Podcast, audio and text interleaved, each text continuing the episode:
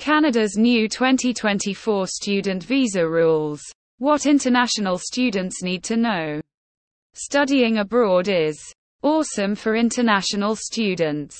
Canada's a hotspot for this, but things are changing for those eyeing maple leaf dreams. Here's a quick rundown. Fewer study permits. Canada's slowing down on issuing study permits, dropping by 35% in 2024 compared to 2023. That's around 360,000 permits. It might get even tighter in 2025. Changes to work permits. After September 1, 2024, if you start at a private college with licensed programs, you can't get a post graduation work permit. But masters, grads get a three year work permit now, which is cool. Limited open work permits.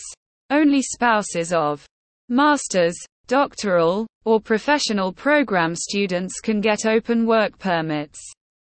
No more for undergrad spouses. More cash needed.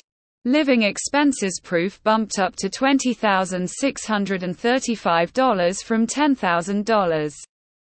Starting January 1, 2024. Except in Quebec. Why the changes? Canada's hitting the brakes too. Manage the huge influx of international students. They want to ensure better quality education and support for students. Also, some private colleges weren't delivering as promised, so Canada's tightening up to protect students. Impact on applicants. It's gonna be tougher to get in. Especially for undergrad programs, mainly in provinces like Ontario, BC, and Nova Scotia. You might need extra paperwork, like an attestation letter from your province, after January 22. 2024. Current students. If you're already in, no worries. These rules don't apply to you. It's for those applying after January 22, 2024. In summary, Canada's making it harder but better for international students. It's about quality over quantity.